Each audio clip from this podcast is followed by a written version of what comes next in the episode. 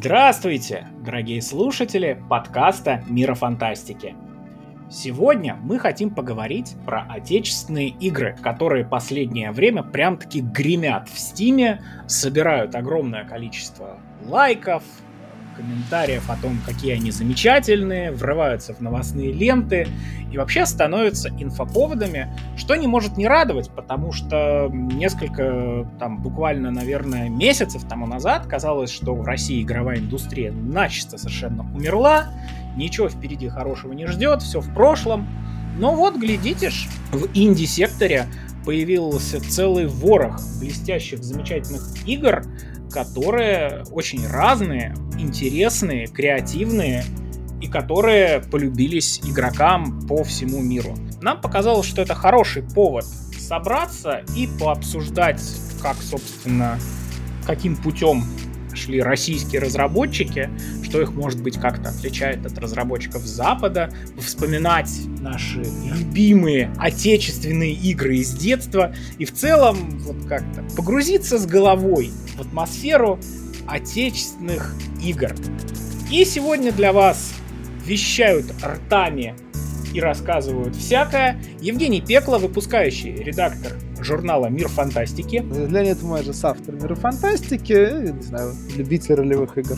Ты уточни сразу каких, потому что у слушателей могут быть э, непонятки. Я сказал, что сказал. И я как бы, дальше как бы каждый мир своей испорченности будет. Да понимать, скорее всего, в любом случае не прогадает. Mm, тоже верно. И Данил Реснянский, автор мира фантастики и любитель игр Newell Interactive. И человек, который осенью ненавидит видеоигры в принципе. Давайте начнем, не знаю, с теплых, приятных воспоминаний. Ведь, наверное, каждый из нас э, во что-то такое отечественное, русское, с березками-то играл в прошлом, что-то вот ему полюбилось, запомнилось. Кто что вообще так, такого вот любил, полюбливал русские игры, кто какие? Ты сейчас имеешь в виду там 20-летней давности или последних? Там, нет, нет, нет, давайте издревле пойдем. Ой, слушайте, я прежде чем мы возьмемся тему про издревле, я просто, ну, достаточно давно этой темой занимаюсь и в свое время очень много работал э, с нашими издателями, которые мне ворохом накидывали такое, что как вот это you people wouldn't believe, как бы сказал герой бег бегущего по лесу. Как-то ты не православно говоришь. Ну, например, например, я писал обзор на отечественный клон «Как достать соседа», который назывался «Как достать соседа» чтобы вы понимали. Мне кажется, в современных реалиях игра с таким названием бы просто сразу завесила бы Твиттер. Чтобы вы сразу как бы понимали уровень погруженности моей в отечественную игровую индустрию.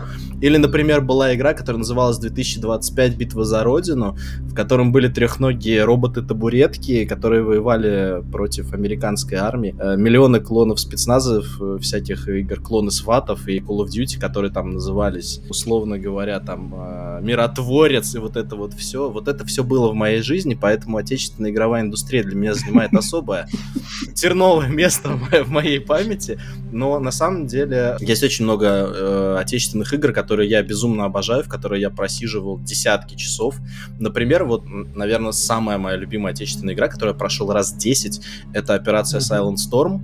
По большому счету, это клон Jagged Alliance, и мы, наверное, потом поговорим про особенности отечественной игровой э, индустрии и геймдизайна. По сути, э, Нивол же занимался тем, что копировал э, очень многие хорошие западные идеи, их переиначивал.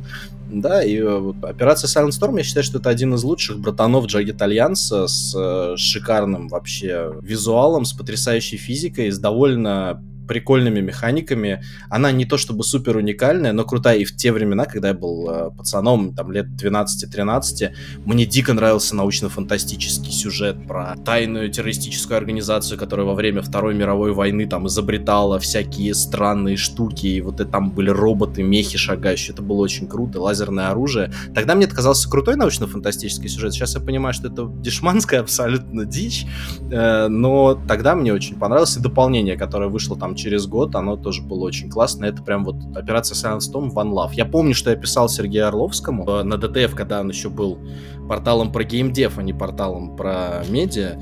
Э, писал, э, Сергей, перевыпустите, пожалуйста, операцию Silent Storm. Я написал, это нерелевантно, в общем, как бы. Клево, что вы любите, но нет. До сих пор обидно. Лет 8 уже. Да, это обидно. Я вот... Я как раз сам не очень проник все время Silent Storm, но я много слышу про него теплых слов, и мне кажется, что, может быть, действительно, если бы сейчас его какой-нибудь перевыпустил, я смог бы попробовать как-то еще раз. Может быть, сейчас бы он мне понравился сильно больше, чем в детстве.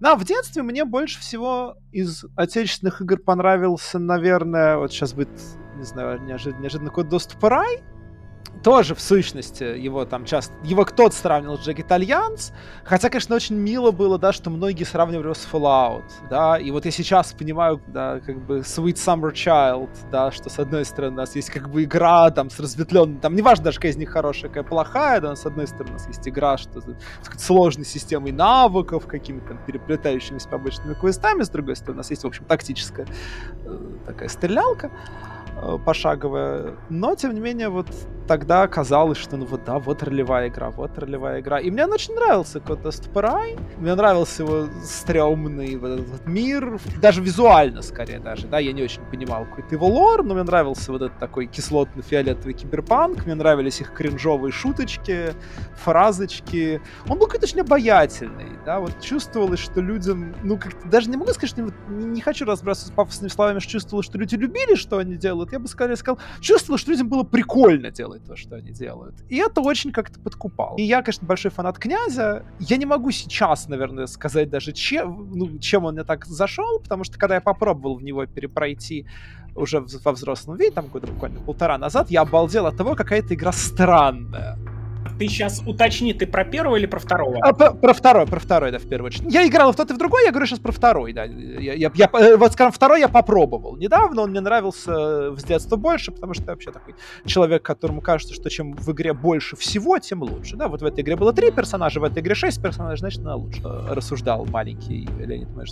Э, и, в общем, большой пример также. Она, конечно, очень странно, ну, то есть, вот это, это опять же, действительно, такой немножко форшединг того, о чем мы поговорим, но, конечно, такое потрясающее ощущение, ощущение, и я потом, я разговаривал с людьми, которые разрабатывали князя, они, в общем, как-то подтвердили эти интуиции, да, ну что когда люди, да, вот на них вдруг брякнулась вся игровая индустрия, которой, ну, вообще-то к этому моменту было уже там пара десятков лет на Западе, и они вот как-то из этих вот кусочков пытаются собрать, с одной стороны, какое-то вот продолжение, с другой стороны, какой-то ответ, и, и такие очень странные какие-то гибриды появляются. С одной стороны, вроде бы все знакомо, но если играть там в западные игры тоже, и ты играешь, и понимаешь, это там за забрали отсюда, это отсюда, а, но при этом в каких-то очень странных соотношениях. И вот «Князь 2» в этом смысле, конечно, очень, ну, любопытный такой артефакт эпохи, на мой взгляд, жутко характерный для своего времени, начиная от вот этого странного славянского сеттинга, то ли альтернативная история, то ли нет, и заканчивая просто там вот даже визуальным стилем и геймдизайном, он вот очень как какой-то для меня стал символом э, российского геймдева, вот там, скажем, там, второй половины 90-х, первой половины нулевых. Забавно, что символу российского геймдева для Леонида Мойжеса журнал PC Gamer в свое время поставил 12 баллов из 100. Не, э, ну, понимаешь, как бы это, был, это была непростая эпоха. Там было много, как, в общем, ты уже назвал, особенных игр. Да, вот не все они были... Альтернативно да, не, не все они были хороши. И я, например, я не могу посоветовать э, князь ни один, ни два, никому вот с чистой совестью, да, если... Я не могу сказать, что, типа, вот просто там без оговорок поиграй, классная игра. Код доступ рай могу. Да, но он был какой-то очень характерный, да, вот прям у меня история была как раз скорее обратная. Я в детстве очень много играл э, в первого князя. Мне он очень нравился. Я, ну не знаю, раз 30, может, пытался его пройти, но в силу того, что игра была довольно-таки глючная, наверное, больше четырех прохождений мне не получилось э, завершить. Просто потому что в какой-то момент у меня начинали ключевые вещи из инвентаря пропадать. И это был прям, а, караул, там, амулет дракона из инвентаря свистнули, и все, и привет, как бы ты уже ключевой квест не сделаешь. Мне прям сильно очень эта игра нравилась. Именно первая, когда вышел второй князь, я так пришел к другу, посмотрел, как он играет, и понял, что это, ну, что-то не то сильно. Ну, вообще не торкает, не цепляет ничем. А вот первый был свой родной, на лицензионном диске, таком, в слим-слим боксе, 1С игрушки, как сейчас помню. И арт там такой ключевой был, забавный, такой, очень, русский с таким богатырем в шлеме, который там какого-то аспида, значит, шинкует. Первый князь — это одна из таких из очень важных для меня была игр. Хотя, положа руку на сердце, но я прекрасно понимаю, что как, как игра он, ну, очень действительно спорный. Но как бы сердцу не прикажешь. Вот что мне до сих пор нравится, из того, что я в детстве тоже очень много играл, и во взрослом состоянии очень много играл, и вот там я все прохождения практически завершал, это были Аллоды 2, Повелитель душ. Вот здесь прям можно рекомендовать смело даже сегодня. Даже сегодня эта игра выглядит не стыдно. Она прикольная, интересная. Арт во многом до сих пор смотрится хорошо. То есть вот Аллоды я переигрывал буквально, наверное, года полтора назад. Они ну, состарились очень здорово. То есть нет такого, что на них больно смотреть. Это все еще достаточно приятная такая игрушка. Классно сделанная с любовью, со всякими э, финтифлюшками. Я вот в свое время, когда вот мы только начинали подкаст, у меня была голубая мечта, чтобы музыку на фон положить тот самый трек, который в Володах играет в таверне, во-вторых, в эльфийском городе. Мне вот прям казалось, что это идеальная музыка для подкаста. Ну, естественно, по соображениям авторских прав я этого сделать не смог. Прям вот первая мысль, что можно положить в подкаст на фон из музыки, это вот тот трек, который играл в таверне. И он у меня вот сразу, если я о нем подумаю, он у меня сразу в голове включается. Ну и третья, конечно, отечественная игра, которая очень э, мне запала в душу, с которой я провел в обнимку очень большое количество времени, это «детище Katauri». И нет, это не Косморейнджер. King's Bounty, хочешь сказать? Да, конечно, King's Bounty Легенда о рыцаре и особенно принцесса в доспехах. Потому что легенда о рыцаре, она гораздо лучше как история. Это очень роскошное приключение, сказочное просто до мозга костей, где ты просто проваливаешься в эту сказку, ты носишься по ней, как по американским горкам. Там болото с живыми лягушками, которые делят власть. Здесь царство гномов, у, какие, у которых какие-то там проблемы. Здесь у тебя орки, которые летают на огромных летательных аппаратах, чтобы достучаться до э, башки гигантской черепахи. В общем, это, это был прям улет. Ну и неудивительно, потому что там за проработку мира, за многие сценарные аспекты отвечал Алексей Пехов, так что э, с сюжетом, с атмосферой там все было просто прекрасно. Но если говорить чисто про геймплей, э, «Принцесса в доспехах» была гораздо богаче, вывереннее и интереснее. И вот в нее переигрывать именно как э, в генератор сражений было весело. Было классно, я ее много раз проходил, и на максимальной сложности ты прям сидишь, потеешь, и тебе хорошо. Раз ты вспомнил Kings Bounty, я еще хочу сказать про краснодарскую команду Иноко, которая, во-первых, сделала кодекс войны, который был очень хорош. Ну, аддоны были не очень, а, но вот сама основная игра прям вот Fantasy General, как он, как он, вот он должен быть. Ну, к слову, опять же, это копипаста на самом деле, но окей. И они еще сделали Majesty 2, которая мне тоже очень да, нравилась. это была роскошная игруля. Причем я ее не так давно перепроходил, я буквально, может быть, года полтора назад ее перепроходил, и не считая, ну, смешной физики, когда там мечами затыкивали, э, там почему-то очень сильно накрутили физику, и там очень смешно, когда мечники подходили, там, какую-нибудь хибару э, гоблинов расковыривали, она с последним хитпоинтом, она взрывалась, как будто там мегатонную бомбу кто-то закопал, и вот эти осколки камней разлетались по всей карте, аж компьютер тормозил тогда. Сейчас это нормально, но тогда, помню, 2000 какой там, девятый год, наверное. Вот, вот этот в тот момент, когда Хибара разлеталась э, взрывом атомным, у меня компьютер просаживался там, наверное, до 10-15 FPS, я прям думал, ой, как больно. Но это была очень хорошая игра, очень в духе, на, ну, наследник первой части очень э, сильный. Вот. Поэтому у нас было очень много классных игр, но вот того, что чего такого уникального, того, что можно было бы сказать, вот это мы круче, лучше, того, что было на Западе, нет. Это очень э, приятные копии или наследники идейные с некоторым нашим колоритом, ну и с осознанием того, что классно наши сделали вау, и ты много прощал за это, во много. Ну, вот я бы сказал, что Аллоды, наверное, не были копипастой, Аллоды были, мне кажется, достаточно самостоятельным проектом. То есть это не была дибла, это не была калька с ролевых игр партийных. Это было что-то, ну, в рамках жанра, но что-то все-таки очень такое свое на стыке, наверное, реалтаймовых стратегий и, собственно, ролевых игр. Ну, собственно, тот же князь, что же была такая очень странная штука, да, там вот, да, с этой, с механикой князя, с дружиной, которая там, да, 8 человек, да, это же дофига да, с этим управлением деревнями, тоже нельзя сказать, что это клон, ну, понятно какой игры, да, то есть это, в общем, это не клон Diablo, это не клон, там, каких-то, да, игр по ДНД, которые были параллельно, да, это, да, у меня вообще по какому-то такому вайбу это напоминало немножко Fallout, но понятно, что на него тоже очень, ой, ну, как бы, совсем не похоже. Там была очень классная, кстати, механика зелий с концентрацией. Отсутствовал какой-то страх вводить вещи, да, и из-за этого, ну, зачастую вводили очень странные вещи, очень плохие вещи, да, и, может быть, страх бы и не помешал, да, но иногда это приводило, ну, вот к какому-то такому очень прикольному продукту, да, который, ну, я рад, что, то есть, мне кажется, что, как бы, он делает мир разнообразнее, по меньшей мере, богаче. Вангеров еще в этой ситуации стоит вспомнить. Вот воистину игра, которая сделала мир сильно богаче. Марутопию, собственно, первую, да, в сущности. То есть для меня она как-то кажется уже не такой старой игрой почему-то, хотя в сущности какой 2005 год у нее релиз.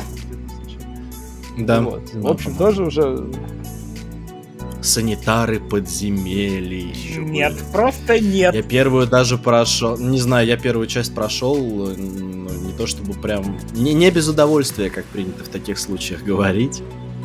Если уж мы в такие игры пошли, то тогда уж Петька и Василий Иванович спасают галактику. Русский народный квест. И братья-пилоты, кстати, тоже восхитительные. Первые три были. части, кстати, хорошие. как квесты вообще были, ну, то есть разные, но в том числе довольно такие, не- недорственные. Это вообще интересно, что квесты в какой-то момент, они исчезли в США, но остались как бы вот по всей Европе, не только в России, но и в, и в России, в Восточной Европе, и на Западе, потом уже в США они восстановились уже относительно недавно. А в какой момент вы бы сказали, что, ну, вот, мы говорим, вот такая была классная игра, сякая была классная игра, а потом в какой-то момент все это как-то резко кончилось. Мне кажется, что это было, ну, в десятых годах.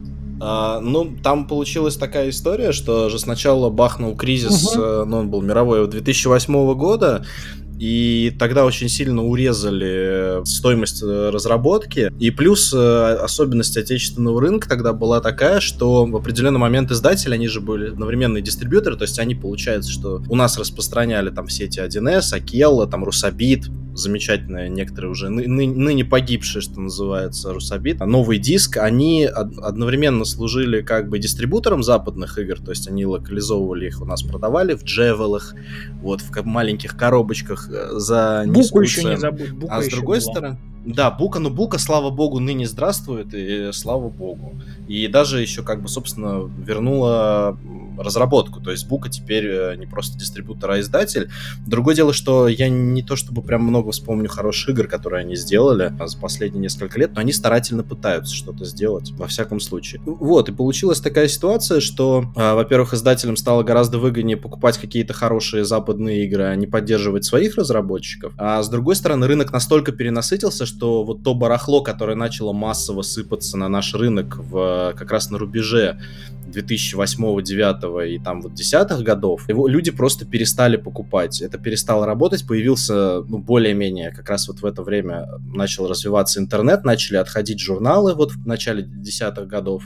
Некоторые журналы уже там как раз начали прям откидываться, у них дико начали падать э, тиражи. И люди начали как бы понимать, что ну, какой-нибудь там ах, Postal 3, прости господи, который я тоже проходил.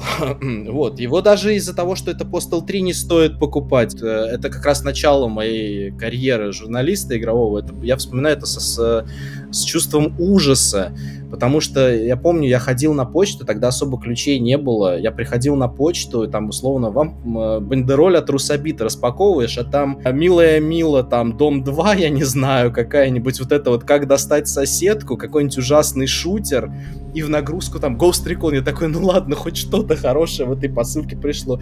И пиарщики писали, ну что, как вы пошли нашу игру, она такая классная. Вы поставите же семерку, ну мы вас не давим, ничего это. Ну вы же, она же хорошая, правда? И это был ужас, это был ужас и смерть. Но зато я, да, я посмотрел на обратную сторону того, какими отвратительными могут быть игры. Я когда читаю вот отзывы нынешних э, пользователей в интернете на там на любые игры там супер богатые и красивые, я думаю, ребята, ну как же вы, ну с одной стороны классно, планка очень сильно подросла и требования подросли, с другой такой, ребята, вы не знаете, что такое плохо. Я могу вам это показать и рассказать. Наконец-то мне дали микрофон. Это, это, это, это вот правда нужно говорить совсем с интонациями из э, «Бегущего по лезвию» просто. Вот. Я прям, это очень сильные вайбы пошли. Я видел такое, что вы не можете себе просто физически представить. Я видел Гульмана, я могу себе представить. Ульман на самом деле не самое страшное, что было. То есть, условно говоря, какой-нибудь... Боже, ну чтобы вспомнить. Ну, есть пресловутый Lada Racing Club, который все скандалы до сих пор, мне кажется, икают этой игрой. Но было просто куча игр, которые при этом неплохо продавались, как ни странно. То есть, я потом смотрел же, M-Video, например, публиковал ежемесячные чарты. И вот в эти чарты реально попадали вот этот мусор, который сейчас даже имен не могу вспомнить, который, ну вот если вот так их оценивать, даже на тот момент им максимум можно было дать баллы 4, и то это за красивые глаза. То есть реально это, это просто дно днищное. При том, что у нас были реально хорошие классные игры, которые, например, сейчас никто не вспомнит. Например, у Акелы был очень клевый квест, который назывался «Операция Валькирия». Его привязали к выходу фильма если вы помните, там, с Томом Крузом. Вот, название поменяли в последний момент, он назывался, по-моему, архивы НКВД изначально. Но его решили быстро, как бы, по это, нарисовали главному герою повязку. Я просто видел, как изменили арт, нарисовали повязку на глазу на обложке, быстро поменяли всю рекламу, но от этого квест не стал хуже. То есть это реально хорошая, качественная игра. Мародер, да, например, или там 762, э, это неплохие тактические игры. Они, естественно, ни в какое близкое сравнение с Джаг Итальянцем э, не идут, но в них можно играть, и в них, в принципе, прикольно поиграть, даже сейчас, если ты, например, фанат жанра. А у нас не то, чтобы прям разгуляй на тему тактических ролевых игр. Такая была. В том числе немножко наша специфика, как тут тактические ролевые игры. У нас вообще делали что? У нас делали Fallout бесконечные пытались. Мы сейчас делаем наш Fallout. А, причем там нанимали старшего дворника, младшего помощника, который там писал э, девятый квест в одной из игр и писали от создателей Fallout.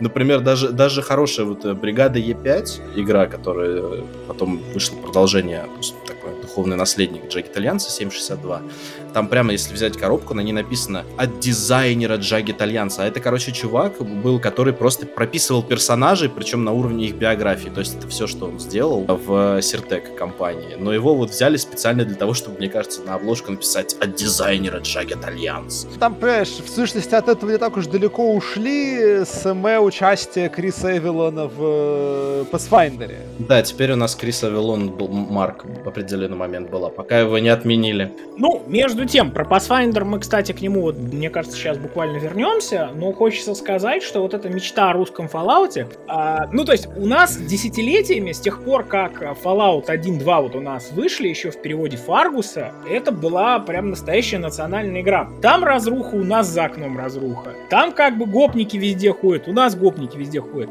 В общем, русский человек в Fallout себя чувствовал просто как дома в родной девятиэтажке. Это, собственно, на самом деле, такой заметная тенденция, что, скажем так, постсоветский советский человек, это как раз объединяет русских людей с украинскими в постапокалипсисе вообще себя ну, чувствует. Потому что да, мы живем на руинах Великой Империи. Совершенно верно. Про величие империи я поспорил бы, но, но да, я понимаю, что ты имеешь в виду. И Fallout в этом смысле был совершенно народной игрой, в которой как бы играли не только какие-то бородатые дядьки-геймеры, но и в него играли школьники. Я, как сейчас помню, у меня друг безумно фанател, он рисовал там этих валдбоев в тетрадках. Он меня потом подсадил, но я, правда, уже позже, я там в институтские годы, ближе к институтским годам на Fallout подсел. Выход третьей части был одним из главных разочарований в моей жизни до сих пор. Вот, но между тем культ Fallout на территории постсоветском, это совершенно очевидная вещь. То есть мне кажется, что он даже во многом был популярнее, чем в Америке. И, естественно, всем хотелось э, сделать что-то вот такое же, но свое родное потому что, ну, это прям напрашивающаяся была мысль. И действительно, наверное, на протяжении лет 15 каждый там второй человек, который пробивался в геймдев, он горел идеей, что надо сделать русский Fallout, надо делать русский Fallout. Получалось отвратительно, как в известном анекдоте, пока, наконец, не собралась несколько лет назад команда, которая бах и сделала Атом РПГ. И Атом РПГ это прям действительно настоящий советский Fallout, и он прям по-настоящему хорош. Там, да, там на этапах э, ранних билдов там было много проблем, но в итоге у них получилось безумно душевно, у них получилось интересно по механикам, и у них получилось, ну, очень с э, большим количеством очень русских штук.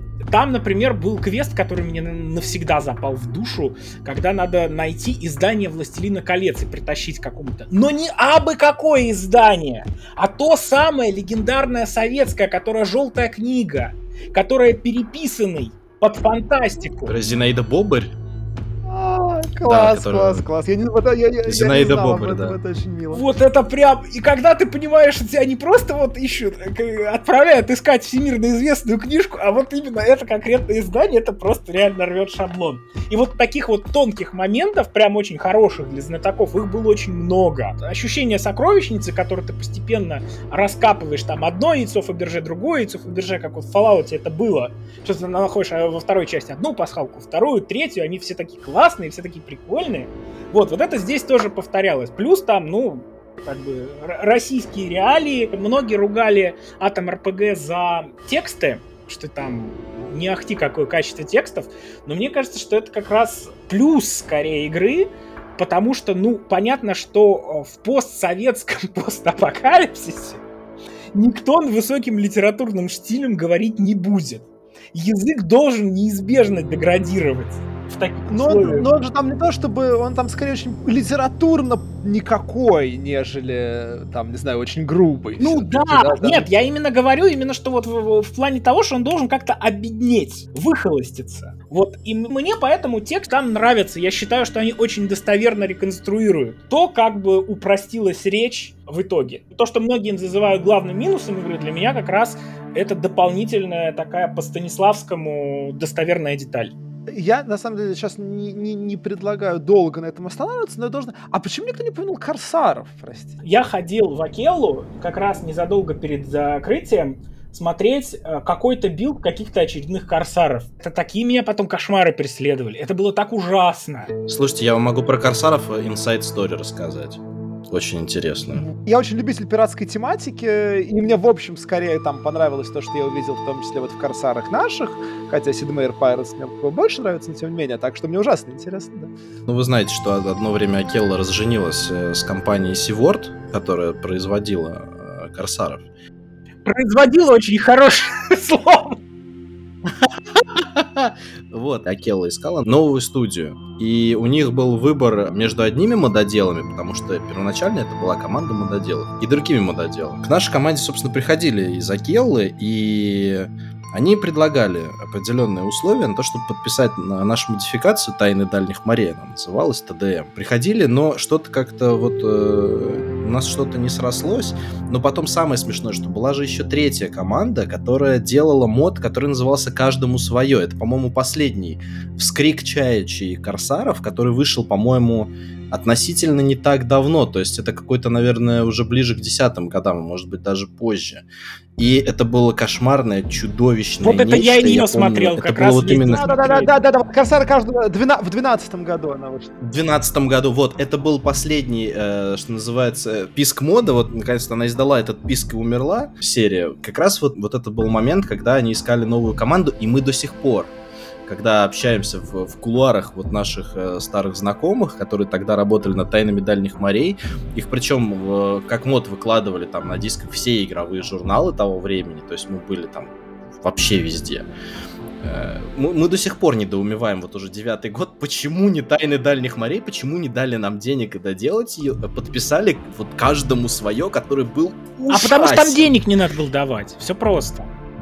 А, ну да, насколько я понял, что там просто не договорились о цене и о команде. То есть нам нужны были дополнительные... Ну, было, по-моему, у нас 12 человек, а у этих господ было 8, и им, собственно, ничего не надо было, кроме двух бутербродов, а наши сколько-то денег попросили все-таки. И еще нескольких человек. А это, кстати, это же жуткая проблема, на самом деле, да, вот из-за такого энтузиазма сделать свой Fallout, что огромное количество людей, вот даже сейчас, приходят в игровую индустрию э, с пафосом, что Вау, то есть я смогу делать игру, а мне еще будут за это платить? И соглашаются на сумасшедшие совершенно условия, как бы, когда им их ставят.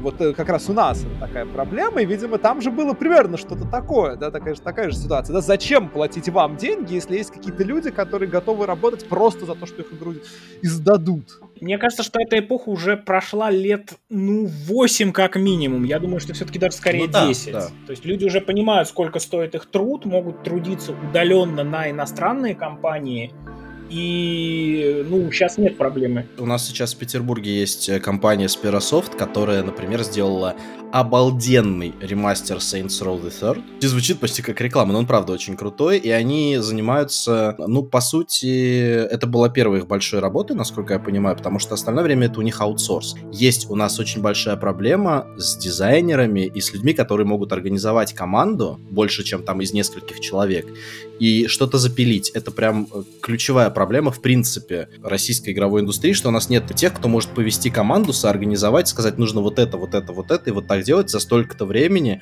И вот за такие не самые большие деньги, потому что другая проблема — это деньги. Вот. Ну, это, собственно, с 2008 года, что вот э, тут уже, я, как я понимаю, это было таким первым большим ударом для нашей игровой индустрии, да, что просто, ну, перестали а последний удар это кризис вот 13-14 года, более локальный, когда доллар у нас улетел и не обещал вернуться. вот. Ну и плюс, опять же, ну тут надо признать, что одновременная стоимость а, разработки игр за эти там 10 лет многократно возросла. Собственно, недавнее интервью с uh, руководителями, которые сделали Kings Bounty 2, вот, э, говорили, что, ну как бы извините, ну, нету денег. Раньше вот за те деньги, которые мы сделали Kings Bounty 2, можно было сделать, ну, не AAA, но 2A игру, которая будет выглядеть на уровне или около этого уровня западного, такой средней, очень хорошей игры, которая там условно Ubisoft или Bethesda или еще кто угодно тогда делал, там в 2000, например, пятом, четвертом, шестом году. Сейчас нужно очень много денег и очень много людей, их нет. Поэтому ушли в Индию. И мне кажется, что очень успешно. Ну, ну, поскольку, в общем, лично мне, как правило, инди-игры больше нравятся, чем не инди и западные, то да, тут прям все как бы отлично сложилось. Да, с другой стороны, есть люди из Нивола, которые из него когда-то ушли и сделали свою студию All Games, которые бахнули Pathfinder, который расходится как э, супер горячий пирожки. Ну, Pathfinder, на самом деле, мне тоже, я бы сказал, что это в каком-то смысле тоже русский Fallout, но только не Fallout конкретно, а русский Baldur's Gate. Русский Baldur's, русский Baldur's Gate. Нет, нет, Fallout это, это, это настолько вот русский котел из игр рубежа 90-х нулевых. Просто вот, вот, вот, вот взять все игры условно фэнтези стилистики, в которые тогда играли, бахнуть их вот как бы в один мешок, перемешать и выкинуть оттуда, добавив к этому специфическую как бы особую русскую душу, я об этом потом, может быть, скажу. Вот, это просто вот буквально будет Pathfinder, раз вы заранее. Особенно раз вы заранее, Kingmaker тоже. Вот. Ну и в принципе после Pathfinder э, вот такое ощущение, что началось. Вы, вы знаете, как в этом в пабликах пишут. Отец меня куда-то вот везет, по-моему, началось. Вот, Везет? Вот, вот Pathfinder был такой первый хороший такой ласточкой, которая, видимо, протарила маршрут другим. В этом году прям настоящий праздник начался. Сначала вышла Hero Loop. Loop Hero, простите. Да. Я всегда так называл. Херолуп звучит не очень. Нет, не вопрос. С наших разработчиков как раз сталось бы назвать игру на английском языке Hero Слушайте, но ну, между прочим, есть же игра, которая называется... Спокойно смерть переводится. Да, спокойно смерть. Я, кстати, играл, она прекрасна. Она, она, она казуальная, но очень классная, очень смешная. Вторая часть, кстати, по-моему, то ли вот-вот выходит, то ли сейчас вышла. А, да, да. Да, да, я, я, я, я вспомнил, да, да, да, что это за игра, и почему-то я вспомнил, я сразу не сообразил. Там еще есть э, нарисовать вишенку, если от, от того же разработчика, он всегда выбирает такие названия. Да, да, да, да, да, да. Ну ладно, так что Киралуп был бы вполне... Там еще про оружие была игра. Оружие сделано? Да, да, да, да, да, да, да. Дабы не вылезать за возрастные рейтинги нашего подкаста, мы поэтому переводные названия говорим. Но если вам интересно, то, собственно, погуглите и возрадуйтесь. Или попробуйте перед гуглением предположить, как эта игра называется, а потом проверьте себя. Забавная викторина для всей семьи. Сначала бахнула Loop Hero, хорошо. Потом в этом году вышло продолжение Atom RPG Трудоград. Ну, такой стендалон аддон, хороший, добротный. Между прочим, если мы говорим об РПГ, еще был Encased. Мы забываем, что из раннего доступа вот сейчас. Вот. А так он был в раннем доступе больше полутора лет. Это тоже Fallout, только больше, больше Стругацкий, на самом деле. То есть это Fallout и Stalker. И научно-фантастический про альтернативные 70-е. Кстати, тоже очень, очень неплохой, но я, правда, не играл в релизную версию, я играл в ранний доступ, и она тоже очень даже ничего. Потом жахнула черная книга. Вот тут, Леонид, это прям твой выход. Да, про черную книгу. Ну, я не знаю, стоит ли сейчас, когда черная книга очень классная, на мой взгляд. И Она я... не очень хорошо продалась, кстати. Там... Вот, и я как раз, э, когда ты как-то упомянул, что, да, как ты извинился за то, что вот, получается, как будто ты рекламируешь какую-то студию, а я, в общем, примерно за этим и пришел, потому что, э, как бы... А ты заплатил в кассу? Мне как раз как бы хотелось немножко порекламировать, в том числе какие-то наши игры, потому что я вижу до сих пор вот этот вот там... Я не буду говорить миф, потому что, кажется, обвиняю во лжи. Ну, скажем так, нарратив о том, что там вот все русские игры плохие. Да, его и в кино вижу, да, вот что любой, да, вот что, а, чей там фильм русский, да, все, не буду него даже, даже, даже рецензию читать мне не буду, ясно, что это фигня. Да, и я вижу такое же отношение, несмотря на все успехи этого года, к русским играм. Часто. Да, я видел, например, как у людей просто ожидания от Pathfinder менялись после того, как они узнавали, что это русская игра. Ну, сейчас уже все это знают, а когда Kingmaker выходил, как-то казалось, что не, не все люди понимали, кто его, собственно, делают, и они такие, а что, чья это игра? Не, не, тогда не будут трогать. Вот, и мне как раз кажется, что наш в какой-то степени даже долг — это рекламировать, распространять информацию, да, о как бы успешных каких-то, ну, там, кажущихся нам успешными э, русских играх. И в этом смысле я, конечно, очень могу похвалить Черную книгу. На мой взгляд, это в чем-то лучший проект из наших. И, наверное, лучшая российская игра. Вот именно вот в плане какой-то российскости. Я там, может, потом, если у нас будет время, объясню, что я имею в виду. Э, это не просто пасконность, там есть еще другие вещи. Лучшая вот, но... краеведческая игра.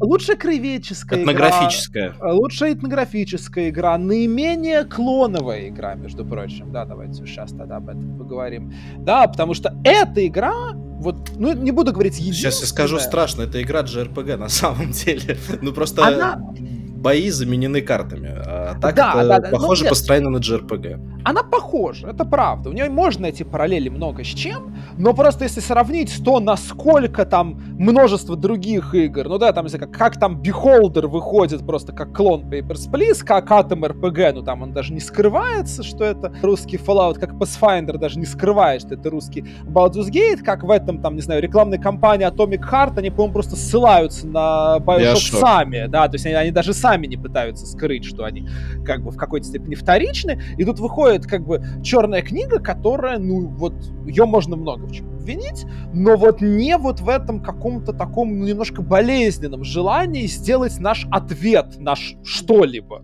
Она сама самостоятельная абсолютно наверное, именно поэтому эта игра для меня стала символом какого-то возрождения, или даже там, можно сказать, чем даже появления российской игровой индустрии, потому что я вижу, что люди, ну, идут как бы, ну вот как-то своим путем. Они знают, какие есть игры, они не пытаются изобрести велосипед, они знают, как, как бы, каноны РПГ, там, не знаю, они играли, там, мне кажется, что они там знакомы с Ведьмаком каким-нибудь и так далее, но при этом они совершенно не пытаются сделать наш ответ на что-либо. Я очень не люблю вот эти вот ответы, потому что, да, какая-то, какая-то очень вторичная, добровольно причем занимаемая вторичная такая позиция. И вот за это, конечно, я очень уважаю Черную книгу при всех ее проблемах. Я как раз и поэтому я особенно хочу, чтобы она классно продалась, потому что мне просто интересно, что эти люди сделают дальше.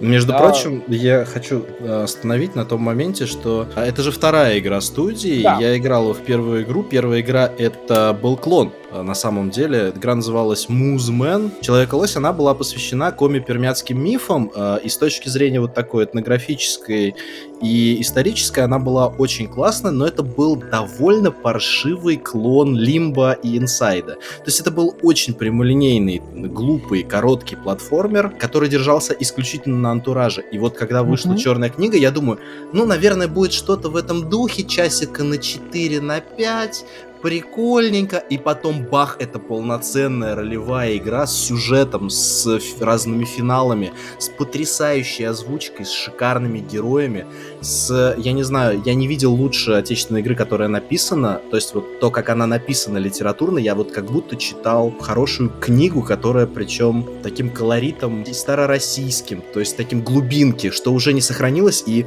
самое потрясающее открытие от черной книги, когда ты читаешь, что говорят герои, ты такой смотришь, а там слова подсвечены, э, которые вот такие, которые точно никто не знает, и такой смотришь, и я знаю это слово, и ты вспоминаешь, что там твоя бабушка, ну, когда там в детстве говорила вот там вот, вот так вот. Там очень э, много вот этих вот этнонимов, которые характерны для на самом деле не только там для Сибири, э, где события разворачиваются в Сибири в начале 20 века, да, и ты ловишь от этого такой кайф, ты понимаешь, что неужели наконец перестали копировать, клонировать, и и очень здорово, насколько, пользуясь не очень большими ресурсами, на самом деле, они смогли забабахать такую здоровенную игру, в которой, в принципе, все элементы есть. Это, это здорово, то есть я потратил на нее часов 20, я бы хотел ее перепройти, потому что я, конечно же, профукал хороший финал.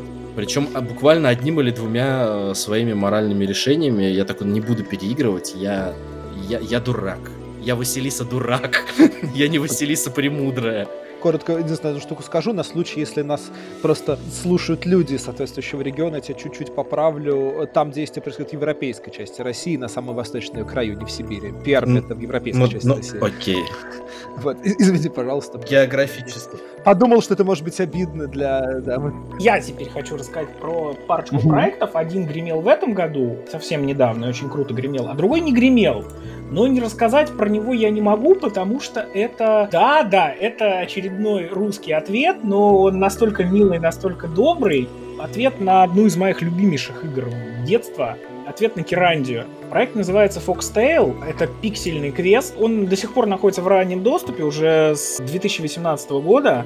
Я в него на первом этапе тестирования поигрывал. Он и нарисован как Кирандия во многом. Это не копия, это просто проект, вот, который стилистикой визуальной во многом вдохновлялся и который пытается развивать, скажем так, некоторые механики, которые в Керандии были. То есть вот если ты вырос на этой игре, если ты хорошо понимаешь, как она работает, то играть э, в Лисий Хвост прям дополнительное удовольствие. Ты его продал мне, как минимум. Я сейчас еще посмотрел картинки. Она просто визуально, она прекрасна. Именно квестовая часть там тоже довольно интересная, и плюс, ну, они ее дорабатывали, то есть э, там были, естественно, всякие шершавости, но мне кажется, что в более поздних версиях они там, я почитывал, э, что они там меняли, становилось прям лучше. Она в раннем доступе же, да, сейчас? Да, она до сих пор еще не вышла из раннего доступа. Я вот все жду, когда они ее закончат, чтобы взять и пройти вот от начала до конца вот все. И это большое ожидание для меня.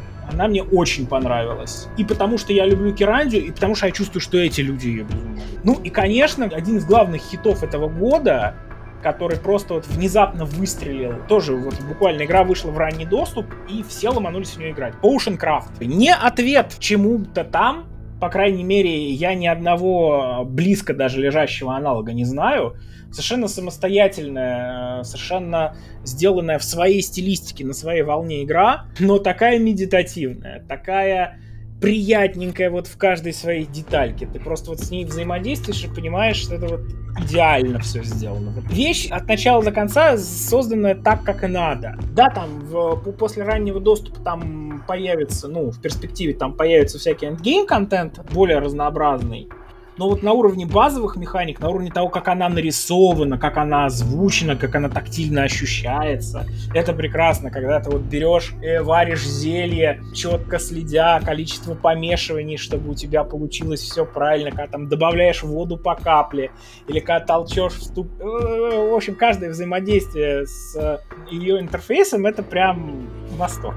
Очень приятно сделанное на уровне базовых вещей, и очень здорово, конечно, сделанное визуально похоже на медицинскую. На гравюры. На старый средневековый гравюр, да. Здорово. Прям здорово. И ну и запускается там, да, буквально какой-то картошки. А еще вот вы играли в какую-то игру, в которую я не играл. А, та-та-та-та-та-та. Вы мне ее пытались отчаянно продать. Визуальная новелла. Жизнь, Жизнь страдания не сэра Брандона. Я, да. я, я не отчаянно пытался продать. Я рад, что она есть. Это любопытный проект. Я не могу сказать, что вот прям всем ее готов порекомендовать. У меня есть некоторые вопросы, но это вполне достойный проект. То есть, если у нас все игры будут выходить как бы на таком уровне, то прям класс. Что же здорово, какое-то ощущение, что ты понимаешь, что тебе не нужно делать скидку игре из-за того, что она российская. Ее можно прям брать, сравнить. Да, она, наверное, ну там похуже каких-то игр, но она получше очень большого количества других. Ну, это такой любопытный, да, визуальный новелла в сущности. Просто с очень большим количеством накруток, из-за которых я обнаружил, какие-то люди считают, что это РПГ.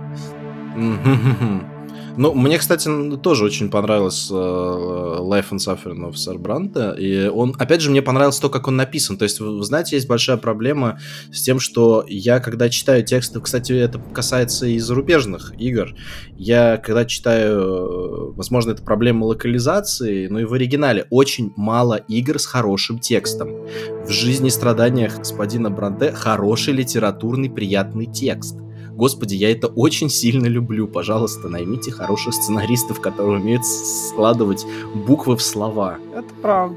Большое спасибо. Потому что э, и что и черной книги это касается, и в меньшей степени, конечно, сэра Бранта, это хорошо написанные игры. Вот пример не очень хорошо написанной игры отечественной, но при этом игры неплохой. Тоже а, как-то мы упустили из виду. Если вы знаете Ash of Gods, которая вышла там три года назад, это, ну, это копипаста во многом Баннер Саги, но копипаста... Ну там даже совсем копипаста, они, по-моему, связывали же с разработчиками Баннер Саги, даже и спрашивали, можно, можно ли, ли так. Это. Но э, у нее своя немножко боевая система, перемудренная, немного э, визуально, они очень похожи но в целом она интересная, своеобразная со своим миром, с тремя сюжетными линиями, которые пересекаются, неплохо скопированный художественный стиль со своими некоторыми историями. И вот она нарисована в целом, и вообще, то есть уровень, как она вот выглядит, ты, вот если бы не сказать, что это отечественная игра, ты об этом не подумаешь, ты подумаешь, что это ну, неплохая очень даже, местами хорошая, кое-где даже отличная пошаговая ролевая игра с э, тактическими боями, которую, ну, сделал, сделать могла, ну, достаточно талантливая небольшая студия. Это не уровень баннер саги, и, опять же, вторичность, но она достойна того, что и в нее поиграть, тем более она очень часто бывает на распродажах. 170 там рублей, 200 рублей, она вообще, как говорится, удовольствие за свои деньги, учитывая, что сейчас там AAA по 3500 порой в стиме стоит, а что-то голосом гоблина это решил сказать. Ну, то есть это... Эти цены того заслуживают. Я вот сейчас сомневаюсь в том, поиграю ли я в Warhammer Total War 3. Поэтому, э, когда игра... И опять же, это уровень притязаний. То есть, когда ты видишь там игру за полторы тысячи, как некоторые выпускают, тоже отечественные. Вот, ты думаешь, ну как-то оно того не стоит просто. А когда ты видишь игру там за 300 рублей, ты от нее и ожидаешь меньшего, и оно обычно отбивает, что называется, эту цену гораздо проще. С, с, с легким сердцем ты эти три сотки отдаешь на такие игры. Я, наверное, вот именно в плане какой-то рекламы добавил бы последнее про проект, который сейчас только в очень... То есть он не готов, но мне кажется, что он заслуживает как минимум внимания в процессе разработки. Он называется Paper Bomb. Это как бумажный бомж, бумажный бродяга, да, не знаю, что имеется в виду. Да, это такая, как я понимаю, аркад. Сложно определить жанр, да, там, кажется, сами разработчики его вообще называют метроидванией, там, с э, чем-то таким, про бродячую собачку. Господи, вот. не надо метроидваний больше. Сколько вот, вот. можно, остановитесь. Ну, я сейчас, может быть, э, да, немножко э, наврал по поводу того, как они сами это определяют. Я тут боюсь дезинформировать. Я в основном просто очень проник с тематикой и визуальным стилем. Ну и мне кажется, что это такой очень проект, который просто заслуживает того, чтобы следить, как он там будет развиваться. Может быть, он, конечно, окажется претенциозной ерундой, а может быть, он окажется чем-то действительно таким крутым, как они обещают. Да, и опять же, это, скорее всего, такая вещь, ну, не очень дорогая, скажем. Э, что в данном случае хорошо. Я, наверное, волью немножко дегтя в эту бочку меда. Мы все вспоминаем какие-то хорошие проекты отечественные недавно. А вот э, мне, мне вспоминается после Бранте, мне просто автоматически вспоминается другой проект – который, ну, близок жанрово, наверное, достаточно, это Executioner. Ой. Ой, да, да. Про симулятор палача, причем, ну, если ругают ее в основном пользователи там за глюки или за, за другие вещи, связанные именно с тем, как она сделана, меня больше на самом деле убивает именно в ней э, тематика ключевая, скажем так. И ладно бы да, ну то есть можно сделать игру, посвященную там средневековому палачу, окей, эта тема имеет право на существование, но конкретно здесь авторы, ну не просто пережестили, они сделали нечто, ну не знаю, настолько мерзкое, настолько прям вот... То есть я в нее поиграл там часов 5, наверное, я прям начал чувствовать, что она пытается изменить мое мышление, мое отношение к насилию. В сторону того, что это типа нормально, что это рутинно, не знаю, у меня вот симулятор палача вызывает ощущение, которое мне вообще вызывает часть э, отечественных игр, в том, что, например, «Жизнь и страдания господина Баранте», я понимаю, сейчас будет жутко кощунственная идея использовать э, английское слово для того, чтобы описать, э, как бы в разговоре буквально про русскую игровую индустрию, они жутко эджи. Да, они вот все пытаются показать себя мрачнее и старше, ну, старше, в кого старше, знаете, в том смысле, в котором подростки как бы это употребляют, чем они есть. Это то, что меня даже во, во в целом понравившемся мне Pathfinder Rise of the Righteous несколько отпугивает и напрягает, да, то, что он все время пытается вот сказать, что ну мы же тут с вами не в наивное фэнтези играем, мы же понимаем на самом деле, что это ужасный мир, что в нем там же кругом жестокость, кругом насилие, предательство, и это, ну, настолько там неуместно выглядит, на мой взгляд. Что и вызывает я... порой кукож. Это вместо кринжа кукож. Ну вот Вызывает, да. Меня а... вызывал он кукож местами Pathfinder Best of the Righteous, чего, кстати, не было Kingmaker, он был более ровным, простым и фэнтезиай... да, да, да, да, фэнтезиатинкой такой довольно ровный, европейской, неплохой. А вот, вот эта вот вся история с женщинами-воительницами, кто там предлагал-то снять трусы, как же звали-то этого? или ее, это, лис, я... лисенка, это я не помню. Э, Нунио. Э, Нунио, этим, да, да, да. С, с, ну, Ненио, кажется, на русском она. Ненио, вот, да. Нет, я с этим не сталкивался. Я скорее имею в виду там линию Реджела, например. Да, вот, да, мы все себя будем показывать вам, что война это жестокость, и у нас будет целый персонаж, который будет вот весь про то, чтобы все время тыкать игрока носом в то, что на войне не место добрым сантиментам. Люди, это не очень сложная мысль. Мне не нужен целый персонаж, который будет возюкать меня как бы по лицу этой идеей. Пять глав, главу за главой шесть по сути дела. Да. Ну, типа, come on. И вот у меня есть какой-то... Я не знаю, почему это так, да, но вот у меня есть... Вот и, и от э, Бранте, и вот, да, от симулятора... Ну, симулятор Палача весь про это, и вот такая штука, которая неожиданно объединяет и Бранте, и Pathfinder, и которой нет в черной книге, за что она мне особенно нравится. Вот она mm. мне как-то кажется да, тоже, может быть, немножко, да, чем-то нашим, какая-то такая вот показная мрачность, цинизм, очень при этом детский, в сущности, такой пессимизм хотелось бы этого поменьше. Но она умилительная при этом. Вот этого, этого не хватает. Вот эти серьезные щи, когда вот пытаются выдавить э, какое-то там судьбоносное, крепкое, очень важное высказывание еще какое-нибудь прикрепить. При этом вот просто вспомнить э, кота черта из, из, из черной книги. Ну это же великолепно который, который и котка, который вызывает и коту по дефолту, а на самом деле он спойлер-спойлер. И ты такой, а Это прекрасно. вы проработали. Да, да, да. Это замечательно. Самое да, смешное, что я потом начал гуглить мифо... ну, как бы мифологию,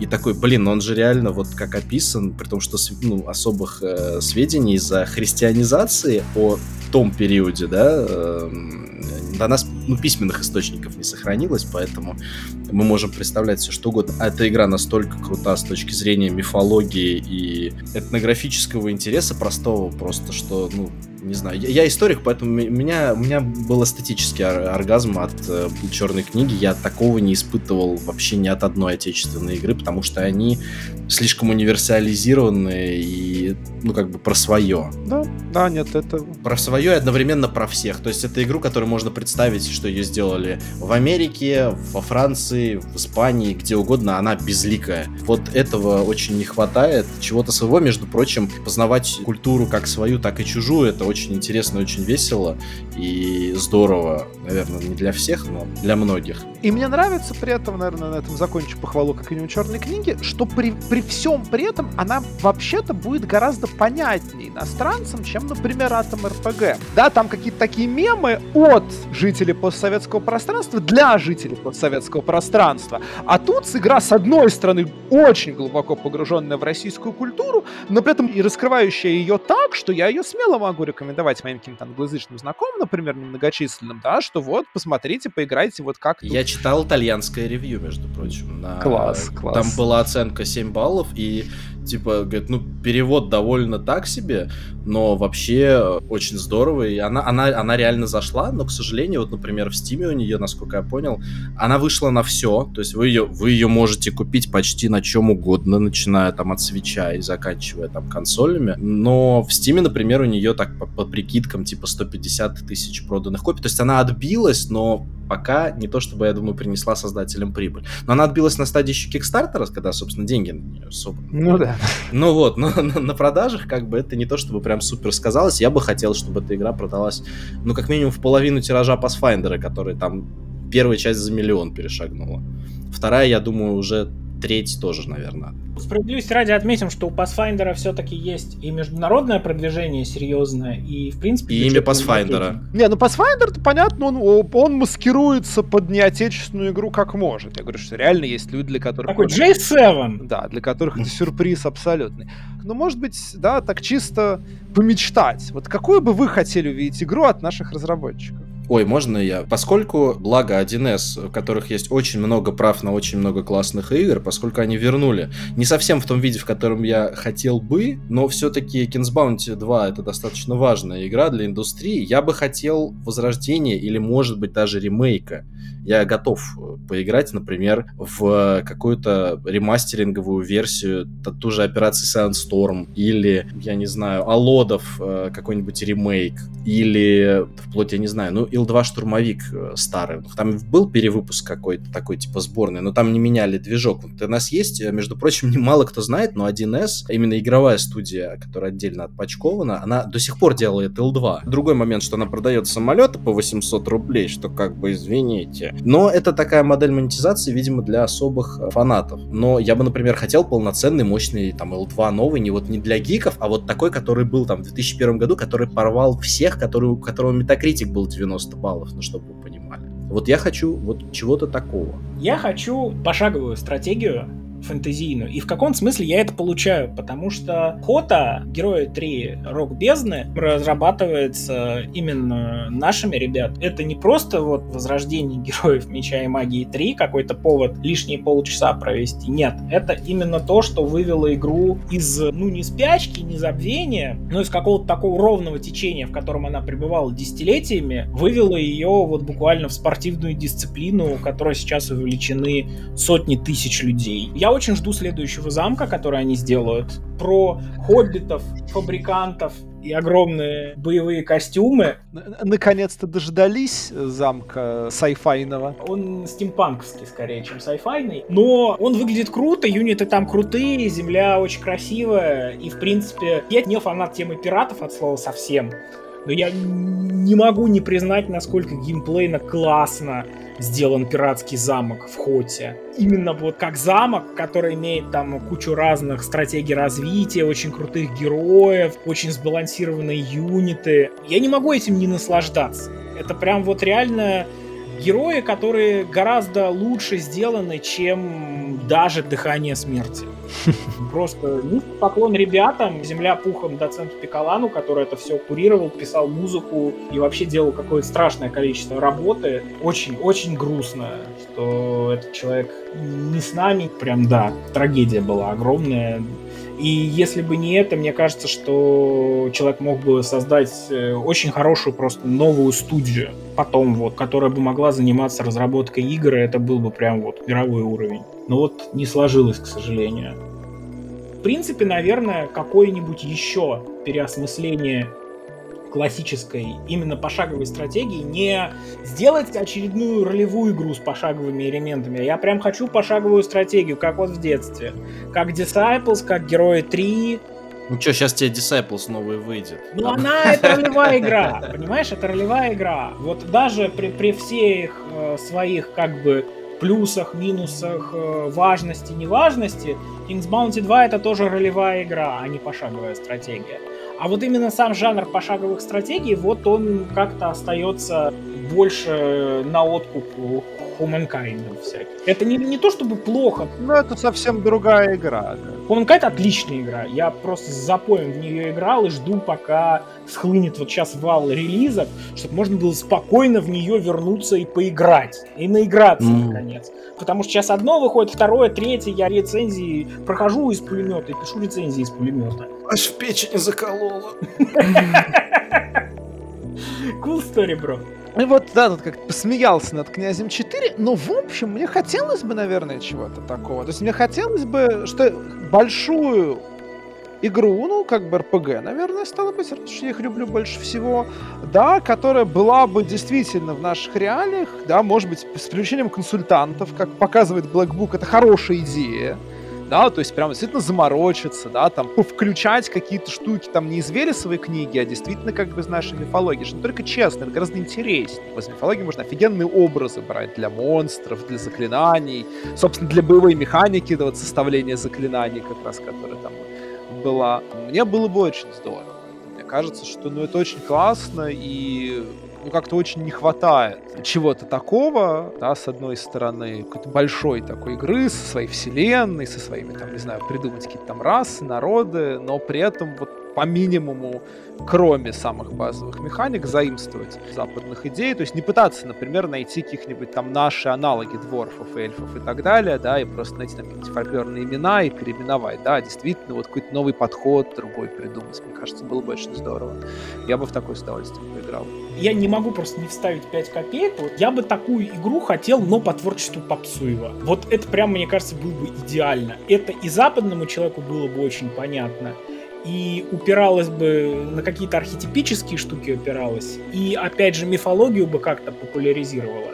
Вот мне, мне прям нравится то, что Попсуев делает с мифологией, и какая-нибудь игра масштабная, там, типа Вархаммера, стратегическая. На самом тоже. деле, сказки Старой Руси местами Попсуев очень... это который сказки Старой Руси, сказки я, я, я, я фамилию забыл, да. Может быть, да, хотя вот даже, вот, вот, вот его, у него я уже вижу все-таки очень много Вахи. Вахи, в, Ваха в, в, в иллюстрациях. Э, это даже само по себе неплохо, да, это не... но, но если вот говорить о том, что, то есть мне действительно, например, может быть, там в том числе даже в картинках посмотреть там на какие-то, на лубок, на иконопись, в конце концов, там, не знаю, да, тоже какие-то визуальные, да, есть же вот, да, вот Potion Craft же вот, например, сделали, ориентируясь на гравюры, можно, наверное, да, вот посмотреть на какие-то там живописные традиции. Я понимаю, что звучу как жуткий почвенник, и вопрос здесь не в том, что мне кажется, что это лучше, а в том, что этого, ну, просто нет, и было бы интересно, если бы это это тоже было бы. Ну, понимаешь, русский Вархаммер это прям, ну, такой тренд не игровой. То есть ты просто посмотри на храм вооруженных сил Российской Федерации, вот который построили. Ну, это же Вархаммерщина чистая. В этом нам точно нужно будет на монтаже вырезать, а то мы тут, понимаешь, присядем за оскорбление. Замечательно, пафосно, красиво, эпично. Жаль, что там нету оператора. В смысле нет?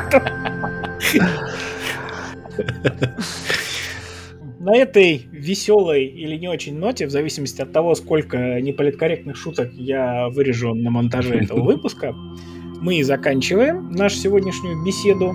Русский геймдев жив, возможно, он спал, возможно, он набирался сил, возможно, у него был просто плохой год, другой, третий, десяток лет, но так или иначе сейчас геймдев поднимает свою голову, обретает свое собственное лицо, это лицо становится узнаваемым на Западе, и нам за него не стыдно. Нам наконец-то не стыдно за то, какие игры у нас сейчас разрабатывают.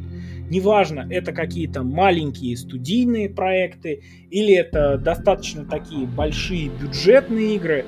Важно, что это классно, это здорово, это развлекает, это увлекает. Причем не только нас, это не продукция для внутреннего рынка, это продукция, это культура для всего человечества. Ура! Мы вышли на новый уровень. Мы не просто повторяем за другими, мы говорим, а мы можем ничуть не хуже. Мы можем что-то новое, интересное дать этому миру. И вот это, мне кажется, просто прекрасная тенденция. И хорошо, что это все разворачивается на наших глазах. Вот. Ну а с вами сегодня трепали языками Евгений Пекова, выпускающий редактор журнала «Мир фантастики». Леонид Майжес. И Данил Реснянский, который писал письма Сергея Орловского. Сергей, я все еще жду ответа на некоторые мои вопросы. Спасибо, что уделили нам ваше драгоценное время. Спасибо, что слушаете нас на самых разных платформах. До новых встреч в эфире. Всего доброго. Пока-пока. Пока. Придем проверим, что вы все купили, особенно Black Book в следующий раз.